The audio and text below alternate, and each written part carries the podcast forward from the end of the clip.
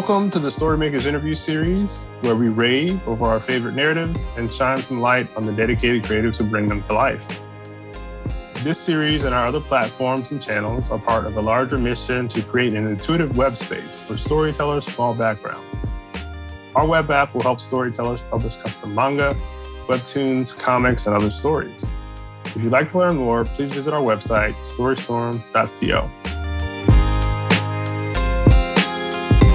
I'm Jeremy Moore, CEO of Storystorm.co, and I'm here with Ghezal Omar. Hi, Ghezal. Hey, Jeremy, how's it going?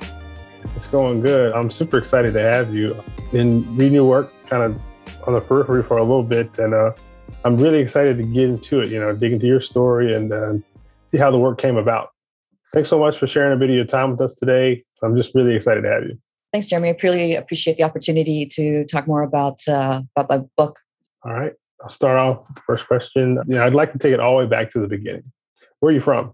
I'm actually from Afghanistan. I was born in Kabul and I was actually raised in the Bay Area, California. My parents and family fled uh, with the Soviet invasion back in the early 80s. So I grew up in Fremont, California. At one point, it was the largest Afghan American population. And uh, went to school here and actually moved back to Afghanistan for a few years back in 2010 to 2013, roughly and then I moved back to California. So uh, pretty much most of my life I've been in either Northern or Southern California. West Coast. I like it. Do you plan on staying there forever? Is it you a West Coast ride or die? You know, I, I love California. I'll be honest with you. It's it's it's got everything. However, I can never plan just because I've had a chance to travel a lot over the last few years. I've been to Singapore, China, Tel Aviv, London, Barcelona, you name it. And right now, as I'm doing the book tour, just came back from Portland and now going to Vegas next week and New York this week. So just there's so, so many places and meeting new people, eating at these cool places and just absorbing all the culture throughout the world and this country. It's so I can't just say uh, California is the only place, but I do love it. It's been a pretty cool place just because the people are pretty cool and it just I think it's always ahead of it of its time. Everyone wants to come mm-hmm. to California. It's not just the weather; it's the culture as well. So, and it's a it's a very open culture. So, I like that. That's really cool. so, okay, started in West Coast, been around the world. What's an early creative work that had the biggest influence on you? That would be, honestly, would be Pulp Fiction. I saw that. I want to see the theater. My cousin convinced me to watch Interview with the Vampire instead, and biggest mistakes. so when I saw it, it just blew my mind. I was like, this is such a different form of telling a story. And anytime I would have someone over, I'd be like, you have to watch this movie. It's just, it's so different. And it had such an impact on me. And so I would say that is perhaps the most influential piece of work. In addition to that, City of God, I saw that a few years later and just the way again storytelling it was done so brilliantly well um, how it was able to tell like 30 years of how the criminal gangs in brazil started in rio de janeiro and i just found it fascinating that you know it was so gritty and so well told uh, and um, I would also say um, "Requiem for a Dream" uh, by Aronofsky. Uh, again, great, star- uh, great storytelling, and the way it told how people's lives get destroyed by drugs. I always recommend anybody uh, to share that movie before they ever decide to do it, just because you can see how bad it goes for these folks. So it was different characters and how different types of drugs affect them and the downfall. So, uh, seeing both both of those, all three of those movies have a lot of violence, a lot of drug use. So you can see the influences in 357 Magnum Opus for sure. Awesome. Yeah, I haven't seen Requiem for a Dream yet, but uh, on your recommendation, I'm going to check that out. Yeah, you, you, will definitely enjoy it. It's not something you can see over and over. It's once you see it, you're like, wow, like that's pretty hardcore. It's intense. So, you mentioned City of God. How old were you when you saw that? City of God, I, w- I was in my 20s when I saw that. Uh, I was in my 20s when I saw that. I'm trying to remember when, but I've seen that a few times just because there's certain parts that they do and i'm like that's a really interesting way they told that part of the story and uh, some things i've missed in the first time i've watched it and i catch it the second time and you know i've seen it a few times but the movie I've seen the most, oddly, isn't any of those three. It's actually it's Forrest Gump. I've seen Forrest Gump probably a few dozen times. I've also seen The Departed a lot. It's one of my favorites as well. So that's um, anything with Scorsese, any of the mafia movies. You know, Goodfellas is amazing. Casino was amazing. So it, I've seen a lot of movies, as as you can tell, and I would say they've all had some kind of impact on me. Absolutely, I can definitely see those influences on 357. I really love City of God too. I think it's had a lot of a big impact on a lot of different creatives, probably all over the world. I think you won't be the last person to say that was an influence for him. I don't think. Uh, yeah, I hope not. I, you know, it's funny because when I saw Pulp Fiction, I was like, I always wanted to be a film director, and I was like, oh, I want to be a film director. But when I saw City of God, I was like, I could never be a film director. This is just on a whole different level of brilliance, like the way they created everything. So it really set reality for me. Like, there's some filmmakers who are really willing to go there uh, to get something made. So, okay. And so, just so you know, these questions might come out of order. Like I said, we edit for um, you know appearance and taste and whatnot. Uh, this next question might be a little bit out of place, but I'm certainly going to ask it because it might make sense later. Who's your favorite bounty hunter, fictional or you know real? I don't think I have a favorite bounty hunter. However, I always found Domino Harvey to be interesting. They did make a movie on her life called Domino, starring Keira Knightley. I did write 357 Magnum Opus before I knew of her. However, just reading about her life and how she came from you know, a really well-to-do family and uh, left that to become a bounty hunter, which was very odd for someone from you know her uh, you know family status. And then the demons that she had, to, unfortunately, they got the best of her. But you know, the fact that she was that she chose such an interesting career choice for her, where she had an opportunity to do many other things. So I never have watched like Dog the Bounty Hunter, but you know, I've read enough about bounty hunters, but I don't I don't think I've had one that I would say is is my favorite. Fair enough. Is there something about you, uh, the fans of the comic book or graphic novel, might not know? Um, there's a lot. I have a lot of little Easter eggs in there. Um, I'll give you an example. There's a scene with when they go into the bar and it's called Sylvia's. That's actually based off Sylvia Plath, the poet, right? So I'll throw in little things in there, little names of certain places. They have like a deeper meaning for me when he has Stivers written on his arm. Stivers is the name of the school I went to when I was a child. Some things that are personal to me, I've thrown in there as well. nuggets. Uh, I like it.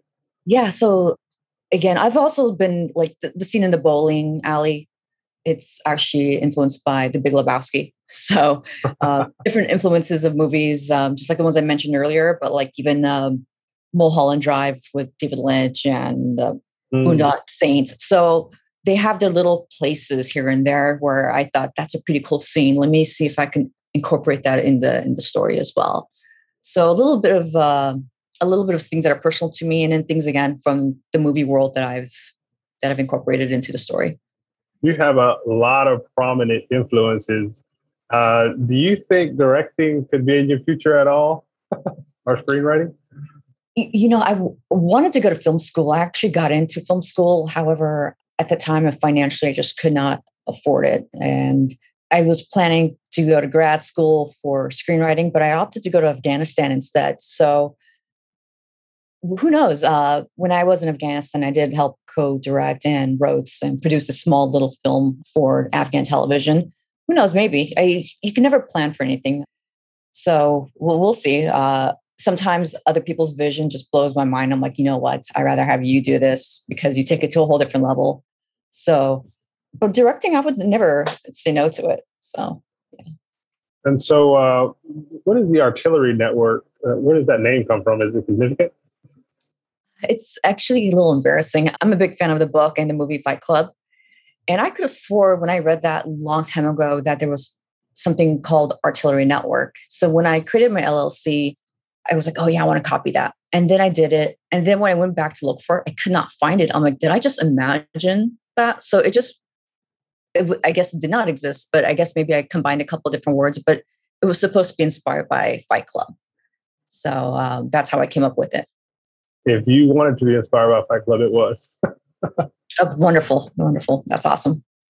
Another great influence. That's really cool. Um, I see you spent a lot of time at the movies. I've seen a lot of movies. Yeah, my parents actually owned a video store when I was younger, and my family, uh, some of my cousins, uh, they were in the video store business. This is before Blockbuster came about, mm-hmm. and funny how the world works like that. But as, as when I can watch movies, I love reading screenplays as well. So just seeing that first draft of that screenplay and then seeing the final product and how different it is and all the changes it goes through. It's it's always interesting. I would say probably my favorite screenplay is Boogie Nights. It's just the, the things it has in the screenplay that aren't in the movie. So, and I always love to point out to people, I'm like, oh, in the screenplay, there was actually this, but it didn't make the final cut, you know? Mm. So that's always fun. Okay. Well, could you tell a little bit about maybe your childhood? So you spent a lot of time in movies. Were you interested in other things there, or did you go to college at one point? Yeah, uh, I actually attended Cal State uh, East Bay in Hayward, California. So that's where I studied communications. And um, I grew up in Fremont, uh, California, and very close with my cousins and, and family. Uh, played tennis in high school, so not much there. And uh, I wrote the first draft of 357 Magnum, Magnum Opus while I was in college, actually. And they actually did a couple scenes.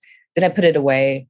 And then uh, when I moved to Afghanistan for a few years, I, I, took it out and I rewrote it. I would say good 75, 85% of it. Of course, you know, it's like you, you look at, you look back and you go, okay, what did I write? And then I just fixed as, as much as I could. So that's, that's primarily it. You know, we, we came here as refugees. So um, it was a, a very different experience, you know, being an Afghan American and being, you know, caught between two different cultures that were very, very different. So and doing the best you can. But um, yeah, I went to public school and and was fortunate to go to college and uh, maybe in the future, who knows? I go to grad school. It was it was more for like networking because I've taken screenwriting courses and such.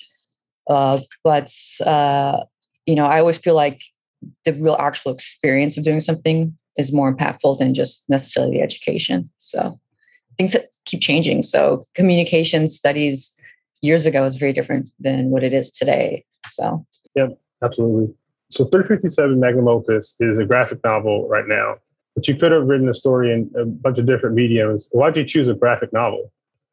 Actually, 357 Magnum Opus was written as a screenplay uh, mm-hmm. initially.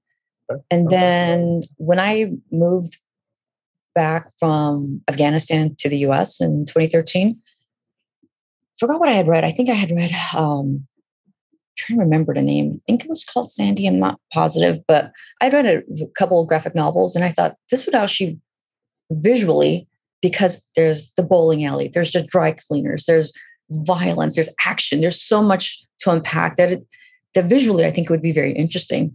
So, uh, 2013, I contacted one of my friends. I said, "Do you know anybody who does this?" I wasn't really too familiar with the industry, and he pointed out a couple artists. So I just figured visually, I think it would be really interesting to show the story in this medium. So, yeah, it definitely um, reaches reached me in certainly a different way than it would have been if I had just read a book. Um, so that's really cool. Definitely came through. I think um, I'm a better screenwriter than I'm a writer. I wouldn't say my prose writing is the best. It's kind of very matter of fact. I love dialogue writing dialogue primarily. So, and I agree. I think I think visually it's it stands out more than being a novel. Do you uh when you're composing something like we consider opus screenwriting, are you considering the uh, factor of like escapism in there at all? Um, do you want to take people to a certain place with your work, or is it just you know take it, take it or leave it? You know what I mean? It's honestly to entertain. I want people to read it, have fun with it, maybe imagine a world uh, and with these characters, understand some of the decisions they're making. It's not necessarily the best decision, but it's the best decision at that time. And just think about the world. And, you know, I'm, I'm working on a prequel and a sequel to the story. So there's a, a background to these characters, how they end up in the situation and what happens after the situation, because it is a full story in itself, but uh, there's more to unpack there. So honestly, it's again, be entertained, have fun with it, and that's that's primarily it and if they you know when i go to these comic cons and i meet people i'm like when you read this if you have any cool ideas i would love to get people's opinions so when they tell me they're like oh is this what this is and i go not necessarily but that's interesting and let me think about that. So I always like to hear what people think also about the characters' relationships with one another. Awesome. You talked about how people are interpreting your work. Uh, could you share some of those experiences with us? Some things that maybe people thought were, you know, completely wrong or they got right on? Yeah, it's, it's interesting because so the three main bounty hunters, uh, Sex Pistol, Cassius, and Dylan, some a couple people actually came to me and they were like, "Is there like a polyamorous relationship?" I'm like, "There's tension." However, I wouldn't necessarily say it's polyamorous, but I had a couple of people come to me about that. And I think it was interesting to hear their thoughts on that because I don't, Dylan doesn't have a really big role in this book, but she'll have a, a, bigger role in the prequel. In fact, the prequel will be more about Dylan as the bounty hunter. And understanding that relationship between Sex Pistol and Cassius. Um, so some people realize there is a relationship, but how far has that relationship actually gone? So that's that's always fun to understand where that people are actually thinking about those characters. Definitely, I'm sure. You know, every single fan is going to have their own interpretation. Yeah, yeah. the work. Okay, so your cover art's been described as unapologetic and no holds barred. Who illustrated it, and how did you decide on it? So I couldn't come up with a cover after the artist Ming Chen was completed. We were thinking, what do we do for the cover? Do I use a separate cover artist? Do I continue working with Ming Chen? And I met up with my friend Josh, uh, and he's actually a creative director. And he's like, "What's your favorite scene in this book?" And I mentioned this, my, my favorite scene, and he's like, "Well, why don't you do that?" I'm like, "Yeah, you're right. I should." so both Ming Chen and Josh worked on it together. So Ming Chen did a, a draft with a look, and then Josh worked on the coloring and styling. And he's also the one that came up with the logo. So both of those uh, guys uh, worked on it and I, I loved it but it is controversial and i always tell people like that's probably the most contra- in my opinion the most controversial part of the book but uh, yeah it is no holds barred it's not for everybody uh, it has scared some people away at the comic cons and you know well this is a limited hardcover version that i have the second print probably probably will be a lot safer it'll probably be pg-13 uh, but uh, I went for, I made a creative decision and um, it was a big one. So um, I'm, I'm happy with it. I, I, like the cover. So I think they did a great job. I, I love it when creatives, you know, are, don't have any ambition. So I love that. It was a really action packed scene and it was surreal seeing the cover art in that scene because it was kind of like a, a um, ah moment for me. It was like, oh, that's where that comes from. Um, it definitely um, give it a deeper meaning, if you will. Okay. It actually okay, came cool. from the book instead of yeah. being some abstract scene that you know should never happen. Exactly. So that's that's why I decided to just go for the cover and and such with that. All right. Could you describe what you want people to feel from 357 Magnum Opus in one word, or is that too tall a task? I know that's kind of a hard question. One word. Ah, what to feel? Or one sentence. I'll accept one sentence. holy crap, what did I just read? that would be, I want somebody to finish and be like, okay, what was that? Okay, do I need to read, read it? What, what, is there a deeper meaning? What did I miss? So uh, I love when people tell me, oh, I had to read it a couple times because, you know, the first time it was fast, the second time I wanted to see, you know, certain scenes and reread them. So I definitely it's a it's a it's not a slow read it's a fast read but i definitely want uh, like i mentioned i want people to be entertained with it have fun with it and and uh, think about the characters uh, what happens after you know what happens to them after what happened to them before to bring them to the situation so well mission accomplished there i definitely was uh, you know entertained and excited when i read through it i can think of another great work you mentioned earlier on Pulp Fiction. And what I felt after watching Pulp Fiction, you know, scene by scene, was what did I just watch? Right, right. Yeah. It's like, did that just happen? Like, right. and it's like, wait a minute, let me, okay, let me watch that again and rewind. Okay, yeah, that did actually happen. So, so without spoiling too much of the book, I can say it's heavy on sex and drugs and violence, if you will as a storyteller, uh, where do those themes fit in your toolbox, or are they the entire toolbox? how do I answer that? I mean, I've you you saw the movies I've mentioned that have influenced me. They're used mainly for entertainment purposes.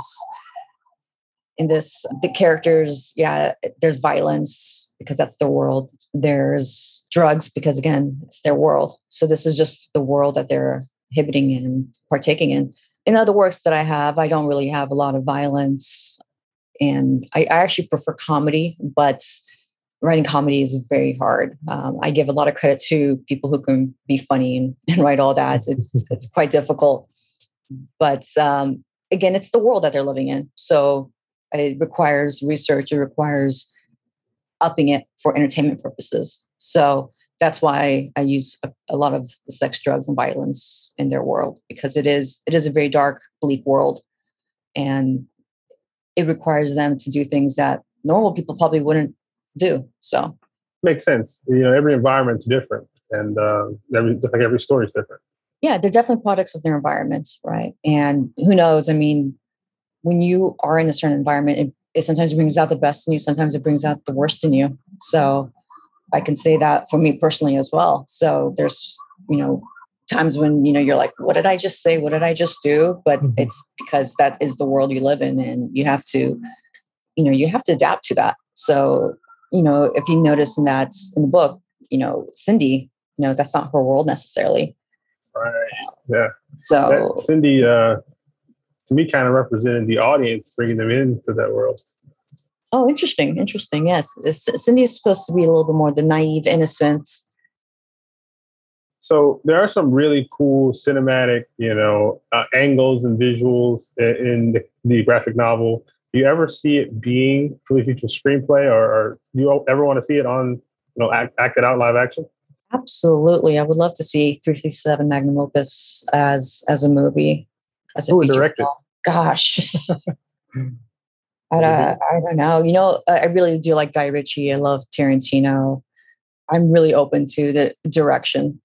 So it would be great to have even a woman director. I would love to get their eyes on it. So I'm I'm really open to the direction, honestly. So who knows myself? I just kidding. Um, yeah, never yeah. shut that door. Yeah, yeah. So it, and that's the thing. I would never shut the door. I'm like, if someone's really like, oh, I really love the story. I, I, I have this vision for it, and so why not? Like, I would love to listen to it and be like, yeah, let's do, let's go for it. Have you ever given any thought as to who would play your three main characters? Just I have. actors. okay, could you please, please share? oh god um they're not that's not necessarily based on anybody however like looks wise i would say vin diesel for cassius has always been on my mind for sex pistol angelina jolie charlize theron they would be pretty cool i would say the look that cindy has is kind of based on amber heard mm-hmm. with the blonde hair but not mm-hmm. necessarily played by amber heard but that's kind of like the look I was going for. And then Dylan was actually kind of based on um, Shannyn Sossamon. And not a lot of people know her as an actress, but she's done some pretty good work in the couple decades ago or a decade ago. So she's kind of been off the radar. But those are some of the individuals. Uh, Mickey Rourke would be great as Rhett Blackman. I, I think I could see him there. So so there's a there's a lot of great actors and actresses that I think would you know, I can definitely envision them playing any of these roles. It's really cool to see you giving it that much thought. I, I hope we're speaking this into existence now. I hope so. I hope so. Maybe we can manifest it together. So. Right. Not to give too much away, but uh, someone is strangled with a bra in one of the in the graphic novel, and I just thought to myself, I'll never look at a bra again, again the same uh, the same way. I'm just I'm dying to know how you came up with that. You know that scene I wrote. One of the reasons that scene is one of my favorites is because I wrote it in a state of flow. I wasn't, I felt like the characters, the action, it was writing itself. That scene, if you notice, it incorporates that action scene along with Cassius and Cindy being at the casino. So it's one scene, another scene, one scene. And that's actually heavily influenced by the movie Snatch. So that scene uh, where they have the rabbit being chased, in addition to the criminal activity that's going on interspersed. So Jason Statham.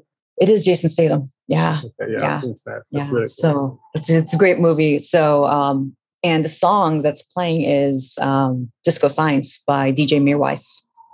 He's also Afghan.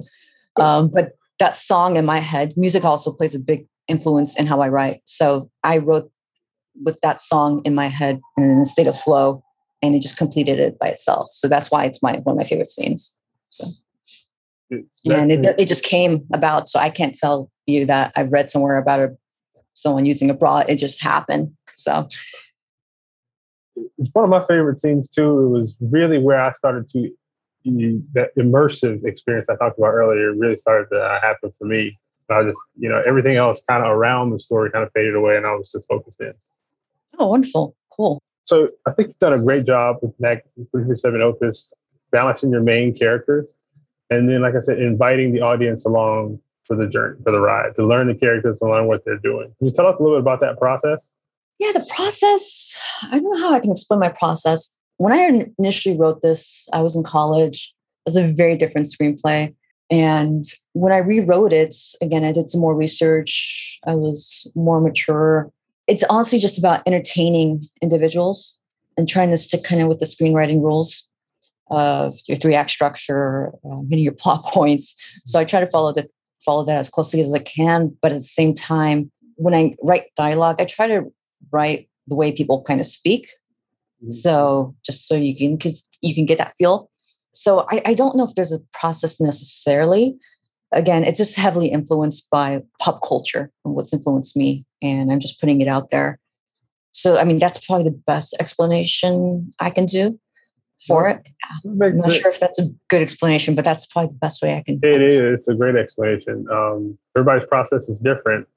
As I was reading, it felt like I just walked up into a lot of the scenes, like I, almost like I was invited and I just saw what was going on. It was very easy. So that's what came across to me. That's what I was talking about.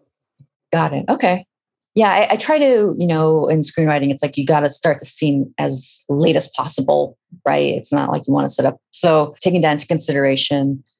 And I had a really great editor uh, friend named Flip who helped uh, with Ming Chen, to make sure the paneling made sense, made sure the action scenes made sense. So he really helped a lot to make this a really great graphic novel and get the right pacing for the story. So awesome. That really came through. And so you talked a little bit earlier about the prequel and sequel. Is there anything else you can tell us about those? Uh, yeah, without ruining too much. The sequel, it's slowly, the thoughts, kind of different storylines are coming in my head. But the prequel, uh, I will definitely finish in the next three to four months. And it's based off how, uh, you remember there's a, a scene with a character named La Cabra. And La Cabra is actually the main, main villain and it shows how Dylan infiltrates La Cabra's gang, and which ultimately, you know, leads to her death. Uh, it's giving out another spoiler, but there's not a lot of Dylan in this. You know, you see her in flashbacks, but the prequel will explore that and her relationship with Sex Pistol and Cassius. And then for the sequel, it'll be how Cindy is back in their lives, back in Sex Pistol's life, and how she becomes a bounty hunter. So how she goes from being a naive young girl to being a bit more emboldened by the people who surround her. So th- that's, you know, that'll be the trilogy. Looking forward to that. Definitely. I could see Cindy being quote unquote groomed, or you, you could you could definitely foreshadow and you could see her having more involvement in the future. Yeah, absolutely. Are there any creatives out there um, that you have an eye on that you particularly want to work with in the future? Wow, there's a, there's a, many creatives I would love to work with. And when I go to these Comic Cons, I'm so humbled to meet so many talented people, um, both artists, writers, publishers. And, you know, I've read, you know, several books over the past few years.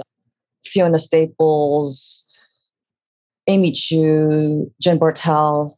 I would love to work with more women creatives as well. And even with publishers like Ross Richie, from Boom Studios and Fair Square Comics with Fabrice. I had a chance to meet with David Walker briefly. He, he bought the book when I was at the Rose City Comic Con, and I've had a chance to look at some of his work. It'd be great to work with him as well. Um, so there is just so much. There's so much talent, and I would even love to work with people who aren't necessarily well known, and but they love to create So, and being able to work with them to create something together would, would definitely be something I would love to do. And you know, it's nothing but time and opportunity at this point. So, definitely. yeah, I agree. Yeah. Do you have a favorite quote in the book? In the book or in life in general? Yeah, it's kind of it's not something I always say, but uh, it's a movie title. It's a it's not necessarily a great Clint Eastwood movie, but it's called Every Which Way But Loose. So I used to use the acronym EWWBL, you know, but it's it's not a great movie by any means, but I just thought it was really cool to use. So that's that's something every which way but loose. In the book, there's a you know a lot of dialogue. I nothing on top of my head, but yeah. Are you an Eastwood fan? he has some great work. Uh, I mean, I wouldn't say I'm necessarily a Clint Eastwood fan. I saw a lot of Charles Bronson movies when I was younger too, so I'd probably say I'm a bigger Charles Bronson fan. Um, I probably will rewatch some of his movies for some inspiration. He was, you know, pretty badass renegade type, kind of yeah. doesn't listen to anybody and just, you know, took charge so of the situation. So I really like that. I probably shouldn't have watched his movies when I was a young child, but I did. So yeah, I, So, what's the uh, long term vision for you creatively? Maybe five, 10, or 20 years down the road? Yeah, I envision being more of a publisher or a producer, working with writers and artists to help them find their voice and an outlet to be able to create their work and mm-hmm. get it out there for masses. So there's you know a lot of people who can't necessarily financially afford to do it or they don't have the network. So being able to help them if you're a writer, find the right artist to pair you up with to tell your story and get your book out there. Uh, write more screenplays. I would love to do that. So those are some of the things I want to do. Um, work, find some more different artists, maybe do some anthologies. I have some more ideas beyond the 357 Magnum Opus um, universe that I'm working on currently, and uh, looking forward to even le- leveraging technology um, as well. And, you know, with blockchain and NFTs, seeing where that goes. Right now, it's the hot buzzword, but when it stabilizes and it's taken more seriously, I guess. Right now, it's just it's the hot thing. But I would love to do things with technology as well and embrace that in art. I was very surprised to learn the uh, different types of files or different types of things you could turn into an NFT, video games, you know, audio files and whatnot. That was eye opening for me. I thought it was just images for a while, but definitely not now.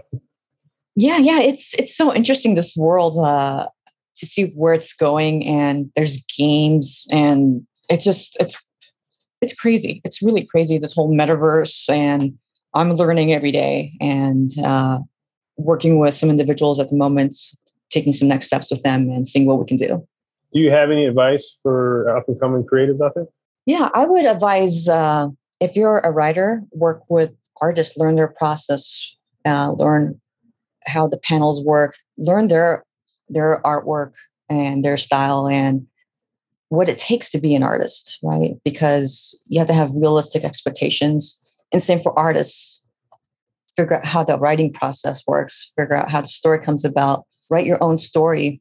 So try to learn different parts of the publishing world editing, writing, art. Try to be a force to be reckoned with, that you understand all the parts to it. I think uh, it makes you just stronger and more knowledgeable if you can learn about the legalities right learn about if, just because you're an artist doesn't mean you can't learn about you know the legal process and learn about trademarks learn about the copyrights so and network network with individuals in as much as you can if you're an artist meet with lawyers. If you're a writer, meet with lawyers, meet with uh, accountants, meet with publishers. So just embrace you know, the network. Uh, so far, everyone I've met has been really amazing, really nice, willing to share. You don't necessarily find that in every industry. It's it's been really really cool to see that that people are very helpful and and such and they're they're rooting for you. It's not. I don't feel like it's a competitive atmosphere um, at the moment. At least that's how I feel. So just to get get to know people and be open to sharing you know your your network and your connections and if you know somebody who would help can help somebody else introduce them so just go into it with you know with a good um good sense of purpose so sound stuff there's definitely enough eyeballs for you know more every creative out there, right? There's never going to be enough content. People are always consuming content, and in the future, they will continue to, you know, more and more digital content. So, yeah, absolutely. And it's also really important that you develop your brand as well. Don't necessarily worry about sales, but because you really want to get your product in the right hands too. Uh, I had a cousin, she's like, Oh, I want your book. I'm like, Well, are you actually going to read it? You know, because I want you to read it and let me know what you think. You know, so basically, it's kind of like build your brand, find the right audience who actually wants to read your work and wants to buy your artwork, and build your brand. Be uh, active on social media. You constantly. It's a bit of a balance, right? You're creating work, but you're also having to market yourself.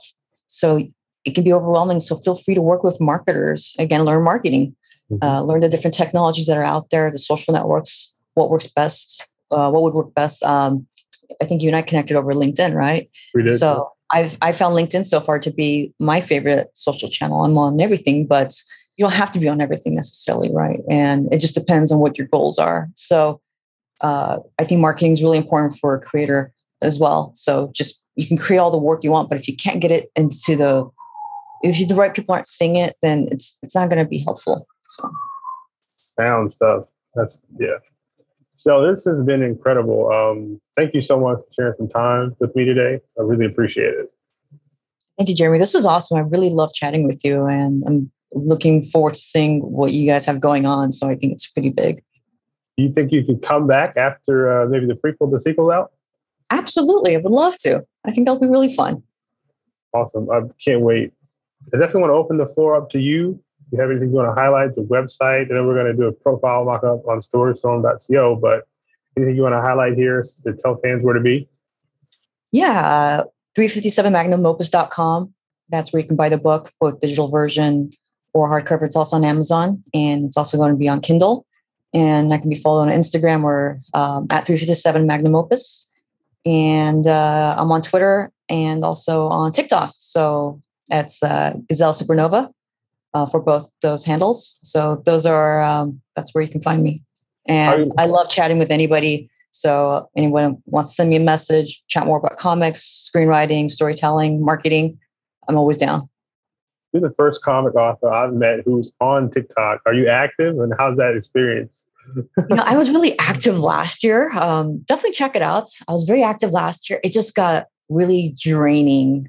It's really hard again the creative process of marketing yourself. And it was really creating little short snippets and videos of the comic. It's not, you won't see me on it necessarily. It was fun doing some TikTok lives. I will probably start being more active again. I don't do the trends. Again, it's just the time. You know, it's like sometimes I think about okay, you were so busy making TikTok videos, but maybe if you had invested some money into certain stocks, um, like the GameStop and AMC, you could have made a lot of money, but you were busy making TikTok videos. But it's been a while since I made a video, but it was fun. It was fun making those and playing with the music. Um, I hope to do more. Well, thanks again, Ghezal, and thanks to all those listening and watching wherever you are. Be sure to visit storystorm.co slash storymakers to listen to the full transcript of this interview and see what else Ghezal's working on. Also, stay locked in our social media feeds for more from the Storymaker series, free digital art, paid contests, storytelling resources, and more. Peace. Peace.